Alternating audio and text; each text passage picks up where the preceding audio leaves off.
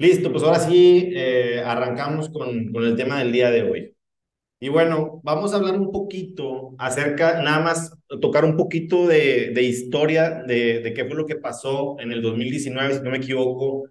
El primero de mayo es cuando se da precisamente lo que, lo que viene siendo esta reforma laboral, ¿ok? En esta reforma laboral, además de lo que ustedes ya saben, que fue algo de lo más importante, el cambio hacia los juzgados laborales, eh, es decir, desaparece la Junta de Conciliación y ya entra una autoridad judicial, cosa que nunca había pasado en nuestro país. Otro de los cambios significativos fue precisamente el que a los, a los trabajadores se les permitiera hacer un voto de confianza a los sindicatos que los representaban.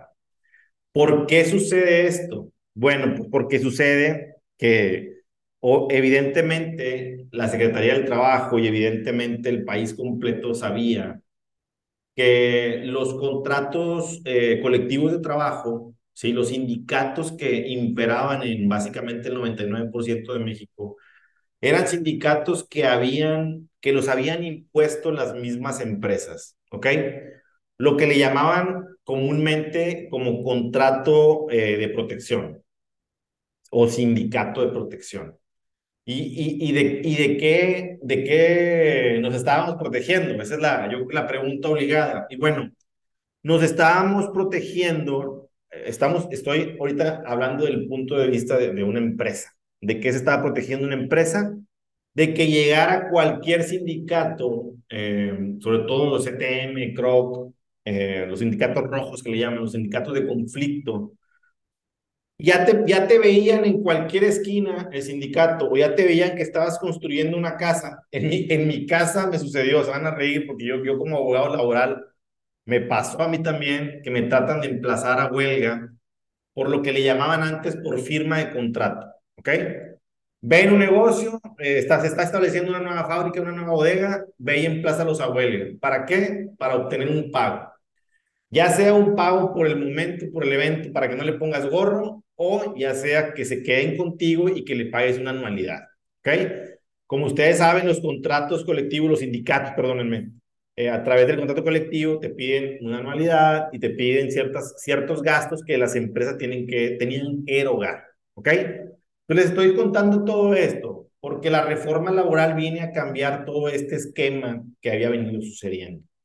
Ya un, sindicato no puede ir a emplazarte a huelga por firma de contrato si te ve que estás construyendo tu casa, si te ve que estás iniciando un negocio, porque ahora la Secretaría del Trabajo te dice, a ver sindicato, para que tú puedas presentar ese emplazamiento a huelga, para que tú puedas molestar a esta empresa, a este negocio, a este colegio, etcétera, tienes que comprobar, número uno, que tú representas a la a los trabajadores de ese centro de trabajo, que se me hace que es algo lógico, ¿sí? Pero en el pasado no te lo pedían, simple y sencillamente el, sindicato llegaba, presentaba el, emplazamiento huelga y era, y, y prosperaba. O sea, realmente eh, podían entrar tres incluso, porque todos estaban peleando el ser el primero.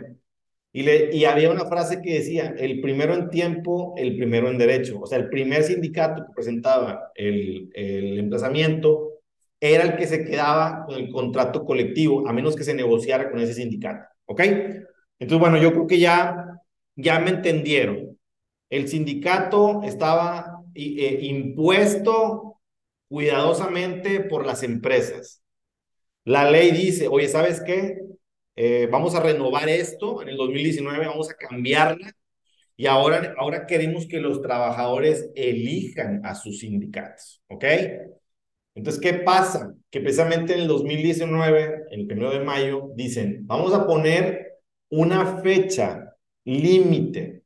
Y esta fecha límite es el primero de mayo del 2023. ¿Ok? Próximo lunes. Eh, entonces, ¿qué sucede? Que en aquel tiempo, hace cuatro años, veíamos como que no le prestábamos ni siquiera atención porque faltaba muchísimo tiempo, ¿verdad? Y resulta que el tiempo llegó. Entonces, eh, ¿y de, qué se trata este límite? Ok, el límite del primero de mayo del 2023 es la fecha límite que tienen los sindicatos para legitimar, perdón, para legitimar sus contratos colectivos. ¿Qué quiere decir esto de legitimar? Ah, bueno, corroborar que los sindicatos, que, perdón, corroborar que estos contratos sean reales. ¿A qué me refiero con reales? Que la gente sepa de la existencia del sindicato, que el sindicato represente realmente a los intereses de los trabajadores. Por, por eso empecé por, ese, por el punto de quién, quién impuso al sindicato y lo habían pues, impuesto la empresa. Ahora, ¿qué pasa? ¿Cuál es la consecuencia que resulta en base a algo que viene, que viene mal de origen? Ah, bueno, pues que llegado el primero de mayo de, del 2023, aproximadamente el 90-95%, de acuerdo a lo que yo he escuchado por los sindicatos fuertes, no ha hecho este proceso. Este proceso, no, no me voy a meter mucho a fondo porque al final de cuentas, pues ya el que no lo hizo, no lo hizo, ¿ok? Nada más lo que quiero decirles es que este proceso hablaba de un voto libre, secreto y directo por parte de los trabajadores. Voto libre, secreto y directo así como ustedes van a votar para, para una alcaldía o para la presidencia, literal, llegaba la Secretaría del Trabajo, ponía unas urnas, sacaba la lista de los, de los, de los trabajadores y los trabajadores pasaban eh, con, el, con, el, con el representante, le daban una boleta, le decía que si quería votar por el sindicato que, que tenían, eh, y el, el, el, colaborador pasaba con su boleta a la urna, ahí hacía su voto libre, libre y secreto y lo ponía, y, y, y, también es directo porque no, no podía nadie ir por él, ¿verdad? Como, igual que el INE, ¿sí? Emitían su, su, su voto, lo ponían ahí en una urna y al final de la jornada laboral, el, el, la persona que, trabajaba, que trabaja ahí en la Secretaría del Trabajo hace o hacía el, conteo de votos. Y bueno, puede ser hace, porque todavía el lunes que es día primero, a pesar de que es día inhábil, pues todavía es el, es el último día para hacer este proceso, ¿ok? Los sindicatos comenzaron a perder estas elecciones. ¿Por qué? Pues precisamente porque la mayoría de los colaboradores, la mayoría de los trabajadores, ni siquiera los conocían.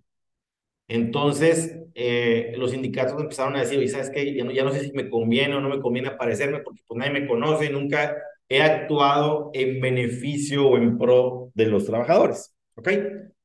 Entonces, en este, en este tema de la legitimación, para poder que un sindicato obtuviera, digamos que esa victoria, tenía que tener por lo menos de la gente que había votado el 50% más uno. ¿Ok? Imagínense que votaron 100, eh, con 51 ya se ganaba esa elección y al sindicato se le daba una constancia de mayoría eh, en la que ya, ya, estaba, ya quedaba como, como sólido ese, ese, eh, ese, ese sindicato. Ese contrato colectivo ya quedó totalmente avalado porque el 50% más uno de la gente había votado y había dicho que sí. En la práctica, cuando, cuando llegaban a votar, pues la, gente decía, no, pues yo no quiero la CTM, o yo no quiero la CROC, yo, yo ni los conozco, yo no los puse y yo, no quiero que me cobren cuotas este, semanales, ¿verdad? Eh, bueno, ok. Entonces, aquí el tema que más nos ocupa, porque todo esto es prácticamente le estoy contando historia, pero para donde yo quiero ir con ustedes es, ¿qué va a pasar a partir del día 2 de mayo? con todas aquellas empresas, con todos aquellos contratos que no se legitimaron. ¿Ok? Que estoy casi seguro que el 100% de aquí o el 90 y tantos por ciento de aquí les está pasando precisamente esa situación. ¿Ok? Entonces, seguramente que ustedes le pagaban una cantidad a lo mejor al sindicato. Es normal, todo México lo hacía, es normal. Ahora resulta que ya esos contratos que ustedes tenían con esos sindicatos quedaron totalmente sin efectos. ¿Ok? A partir, a partir del día 2 de mayo, a ver, aquí hay un punto bien importante. Ustedes, empresa, nunca han tenido sindicato. O sea, de ustedes, que los represente a ustedes. ¿Sí? Lo tenían de protección por las situaciones que ahorita les comenté. El sindicato siempre ha sido de los trabajadores. Eso que nos quede muy claro. Muy bien.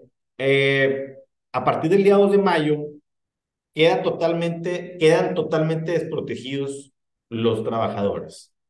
Ustedes ya no tienen sindicato de protección. Se acabó esa situación. ¿Ok? A partir del día 2 de mayo, cualquier sindicato se puede acercar con los trabajadores y les puede decir, señores, me presento, soy planito de tal, represento a una central obrera, ya sea un sindicato independiente, blanco, rojo o del color que quieran. ¿Ok? Puede llegar ahí al centro de trabajo y tiene que, obviamente tienen que hacer una labor de convencimiento, tienen que hacer una labor estratégica eh, con los trabajadores, prometiendo ciertas cosas, prometiendo cuidado a los trabajadores. Y dicho sea de paso, hay sindicatos que sí lo hacen, que sí están, perdón, cuidando los intereses de los colaboradores. Y, de, y incluso si no fuera así, si los sindicatos no pensaran de esa manera, los sindicatos van a morir.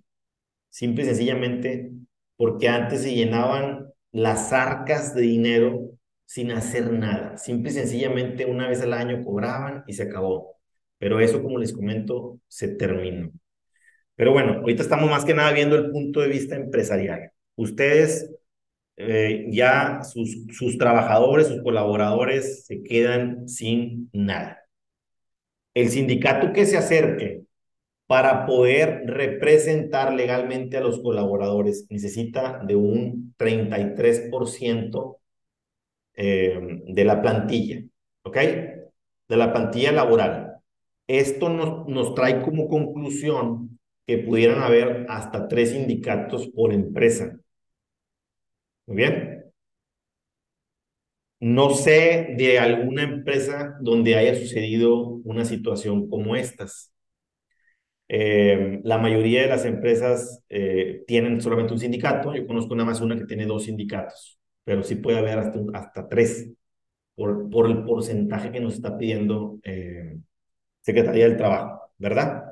Entonces, eh, el hecho de que llegue un sindicato nuevo y se ponga de acuerdo con los trabajadores no tiene por qué asustarnos, sobre todo si somos una empresa que actuamos de buena fe, que tenemos, eh, que le pagamos todo eh, el sueldo en la nómina, que pagamos tiempo extra, que tenemos a los trabajadores con seguro social, que hacemos nuestras aportaciones del Infonavit, y todo lo que comprende esta situación, porque la verdad es que los sindicatos cuando hacen realmente su función, cuidan mucho esa parte, precisamente esa parte de la que, los, que las empresas deben de cumplir con las obligaciones que tiene cualquier patrón, ¿sí? No es nada extraordinario. Sindicatos como los del Seguro Social, bueno, o, o los de mineros o los de Comisión Federal de Electricidad, son sindicatos que con el paso del tiempo van consiguiendo cosas superiores a lo de la ley. ¿A qué me refiero con esto? Que si, por ejemplo, ahora con, con, el, con, el, con el cambio de la ley, que dice que el primer año de labores eh, el trabajador tendrá derecho a 12 días de, de vacaciones, pues los sindicatos, esos sindicatos que les comento a lo mejor tienen, en lugar de 12, tienen 18, para que me entiendan. Ese tipo de cosas son las que van consiguiendo. Eh, eh, hay negociaciones reales en los contratos colectivos que ahora van a, van a estar imperando. Cada dos años eh, se revisa el clausulado, todo completo el clausulado del contrato colectivo, no sé si alguna vez lo hayan visto, y cada año se revisa lo que viene siendo el salario. Ustedes saben que el salario mínimo aumenta cada, cada enero, ¿verdad? De, de, acuerdo a la comisión eh, que se encarga de eso eh, a nivel federal. Entonces, eh, la obligación por parte de las empresas es que si tú tienes un trabajador, un colaborador que está ganando el mínimo, no lo puedes tener en el mínimo. Si aumenta el mínimo un 12%, como ahora está aumentando muchísimo con este presidente, pues mm, al menos tiene que quedar donde mismo. Todo, todo los demás colaboradores, mientras que crucen ese umbral del, del mínimo, pues no, simplemente la empresa no está obligada a aumentar. Punto. ¿Ok? Ahí es donde intervienen precisamente los sindicatos a, tratar de, de, negociar esa parte que aunque, que aunque los colaboradores no estén precisamente ganando eh, el mínimo, ellos tratan siempre de conseguir como quieran un aumento. ¿Ok? Entonces, eh, creo que con esto queda, queda un poco eh, detallado qué es lo que sigue, qué es lo que nos espera. no, como les digo, no tienen por qué ponerse nerviosos.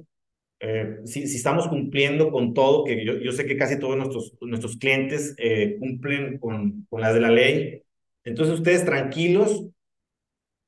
Otro comentario que les quiero hacer es, ¿por qué la mayoría de las empresas, eh, varios de los sindicatos, no legitimaron sus contratos colectivos? Bueno, ahí les va. Además de esa parte de, de que carecían de la confianza de los trabajadores, también carecían de la documentación para, para hacer una cosa de estas. O sea, este procedimiento de, legitimación, o ahora, el que quizás a ustedes les toca, que es un procedimiento en donde se va a conseguir la constancia de mayoría, se requiere de cierta documentación, como el, el, el INE, como el CUR, eh, ciertas cosas que obviamente los sindicatos, al no conocer a los trabajadores, no tener trato directo con ellos, pues era casi imposible que consiguieran esta documentación. En el, en el caso que nos ocupa de lo nuevo que va a llegar, pues ya será labor de ellos que hablen con los trabajadores, que los conozcan, que les agarren confianza y que les suelten esa documentación. Nada más ponlo, o sea, ponte tú los zapatos de los trabajadores que, te piden ese tipo de documentación, quién sabe si tú te las darías, ¿sí? Por eso sí ha sido un poco complicado esa situación. Muy bien. Ya nada más para cerrar, ahorita vamos a abrir, vamos a abrir eh, preguntas por si alguien tiene alguna pregunta. Muy bien, entonces, Ah, ya, les dije que ahora es con el 33%. Lo que no les he dicho es que ahora ya no hay votación. Que la votación ya se acabó. Se acabó, se acaba el lunes próximo, ¿sí? Entonces, el lunes primero de, de mayo se termina la votación, ya no hay votaciones. Para solicitar la constancia de mayoría del 33% ahora por parte de los sindicatos, ellos tienen que presentar una solicitud de Secretaría del Trabajo y tienen que presentar la documentación de todos los colaboradores que les acabo de mencionar. En ese momento, cuando llega la solicitud a Secretaría del Trabajo, Secretaría del Trabajo les va a decir, ok, perfecto, eh, no lo veo mal, estás cumpliendo con, con lo que te estoy pidiendo, no me acuerdo si hay alguna otra documentación que les pidan, puede ser. En ese momento, le, dicen al, sindicato, ok, perfecto, ahora voy a ir, le aviso a la empresa que voy a ir a hacer un conteo a tal día, a tal hora donde nadie puede intervenir, mandan a un actuario, inspector o a algún inspector de, Secretaría del Trabajo y va a andar por los pasillos de la empresa y, va, va, a empezar a preguntar. A ver, aquí tengo un listado. A ver, ¿usted cómo se llama? No, pues que Juanito Pérez. A ver, aquí está en la lista. Perfecto. ¿Usted tiene tal puesto? Sí, ¿cómo no? Muy bien. ¿Está usted a favor de, del contrato colectivo de tal sindicato? Sí, estoy a favor. Perfecto. Uno. Y ahí, y ahí se va.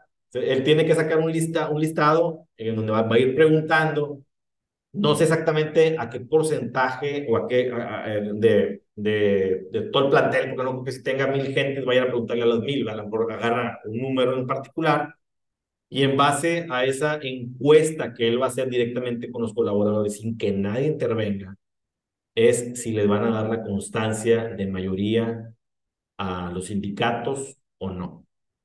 ¿Ok? Entonces, estos son los procesos que siguen. Buenas tardes, Nancy, también de Soluciones. Entonces, nosotros tenemos ya como 20 años con CTM eh, y tenemos contrato colectivo con ellos. Este, si nosotros, y él viene aquí y, y habla con los trabajadores este, y forman como unas comisiones, pero no tenemos más nada o sea, tenemos obligación de preguntarle a él si nuestro contrato con él, porque sí tenemos un, sí hacemos un contrato colectivo, más no sé si se legitimiza. Este, nuestra obligación sería nada más es cuál es el estatus de ese contrato ante la Junta o, o, cuál sería nuestra obligación. Ok, Nancy, lo que acabas de mencionar, especialmente todo lo que les dije ahorita, todos los contratos se quedaron sin efectos si no hubo votación en tu empresa, que por lo visto no hubo. ¿Ok? Entonces, ya no tienes contrato a partir del de, el martes. Ustedes como empresa están totalmente sin, sin sindicato. Es, eso, Oye, y por cierto, yo tengo grandes amigos en CTM, ¿eh? yo, yo, no tengo nada que decir en contra de ellos. Eh, tengo, de hecho, muchos, muchos de aquí tienen, a lo mejor no todos, pero casi todos, tienen, tienen su contacto colectivo con CTM y, y se han portado súper profesionales y a la altura, ¿verdad? Pero también ellos como, como sindicato tienen que entender que si no emigran a, a, a ser más sindicato real, más, más, o sea, a cuidar más los intereses de los trabajadores, van a tender a desaparecer. No sé si te quedó eh, clara mi respuesta. No, no, no mucho, perdón, pero por decir, eh, o sea, sí entiendo lo de la votación de los empleados, pero en este caso la CTM, ¿qué o sea, ¿cuál sería su función? ¿Él cómo tendría que venir aquí o quién es el que tiene que hacer la votación? O sea, yo le tengo que proponer a mis empleados, oigan, ¿quieren votar por la CTM para que sea ya nuestro sindicato pues preestablecido? O sea, la votación de quién tiene que venir, del sindicato en sí viene y se manifiesta como de que, oigan, quieren votar por mí, vamos a hacer una campaña, voten todos, o yo tengo que decirle a los empleados, no, entiendo la responsabilidad de quién debe ser. Ahí les va. La, los sindicatos nos, nos, piden a nosotros, empresa, todo el apoyo posible. Casi, casi que les puedo decir que nosotros, si les metemos el pie, es bien difícil de que puedan conseguir la constancia de mayoría o es bien difícil que puedan hacer esta famosa legitimación, la votación. Acuérdate, ya no hay votación. La votación, la última votación que, va, que puede haber es el lunes. Después de ahí, todos ustedes, las ocho empresas que están aquí, se van a quedar sin sindicato y todos van a pasar por lo mismo. Todos se quedaron sin sindicato. El sindicato, si tiene interés, se va a acercar obviamente con ustedes a tratar de pedirles el apoyo, a tratar de pedirles que le presenten a la gente, que les faciliten la papelería. Todo eso el sindicato lo va a tratar de hacer. Sin nuestra ayuda, no digo que sea imposible, pero es más complicado. ¿Ok? Entonces, la, el que tiene la obligación es el sindicato. Es el que le... O sea, es una bronca realmente del sindicato, es a quien le apura. ¿Ok? Ellos son los que tienen que venir a hacer la labor de convencimiento con la gente. Acuérdate, voy, a voy a repetirte. Cuando el sindicato habla con la gente, imagínate, ya pasó, ya pasó el primero de mayo, olvídate, olvídate de la votación. Próximo martes 2 de mayo empieza una nueva era en la que los sindicatos tienen que juntar la documentación, la papelería de los colaboradores, de los trabajadores, tienen que mandarla, obviamente con la firma de los trabajadores, y tú, son, son varios requisitos, el listado de trabajadores, el, el INE, el CURP, eh, puesto, no sé, antigüedades, qué sé yo, no, no me acuerdo exactamente cuáles son los, los requisitos. Le avisan a la Secretaría del Trabajo que ellos son los representantes de esos trabajadores. Aquí está el listado, aquí está toda la documentación que me estás pidiendo. Y la Secretaría del Trabajo dice, ok, está bien, estás cumpliendo con tus requisitos, déjame ir a hacer la inspección. Ese es el punto que ustedes tienen que saber, que tiene que haber una inspección dentro del centro de trabajo. Bueno, entonces vamos a dar por concluido esta charla y me quedo abierto a cualquier pregunta que quieran, que quieran manejarla de manera privada y confidencial. ¿Ok? Un saludo, abrazo para todos, que tengan bonita tarde. Gracias. Hasta luego, bye. Gracias. Bye bye.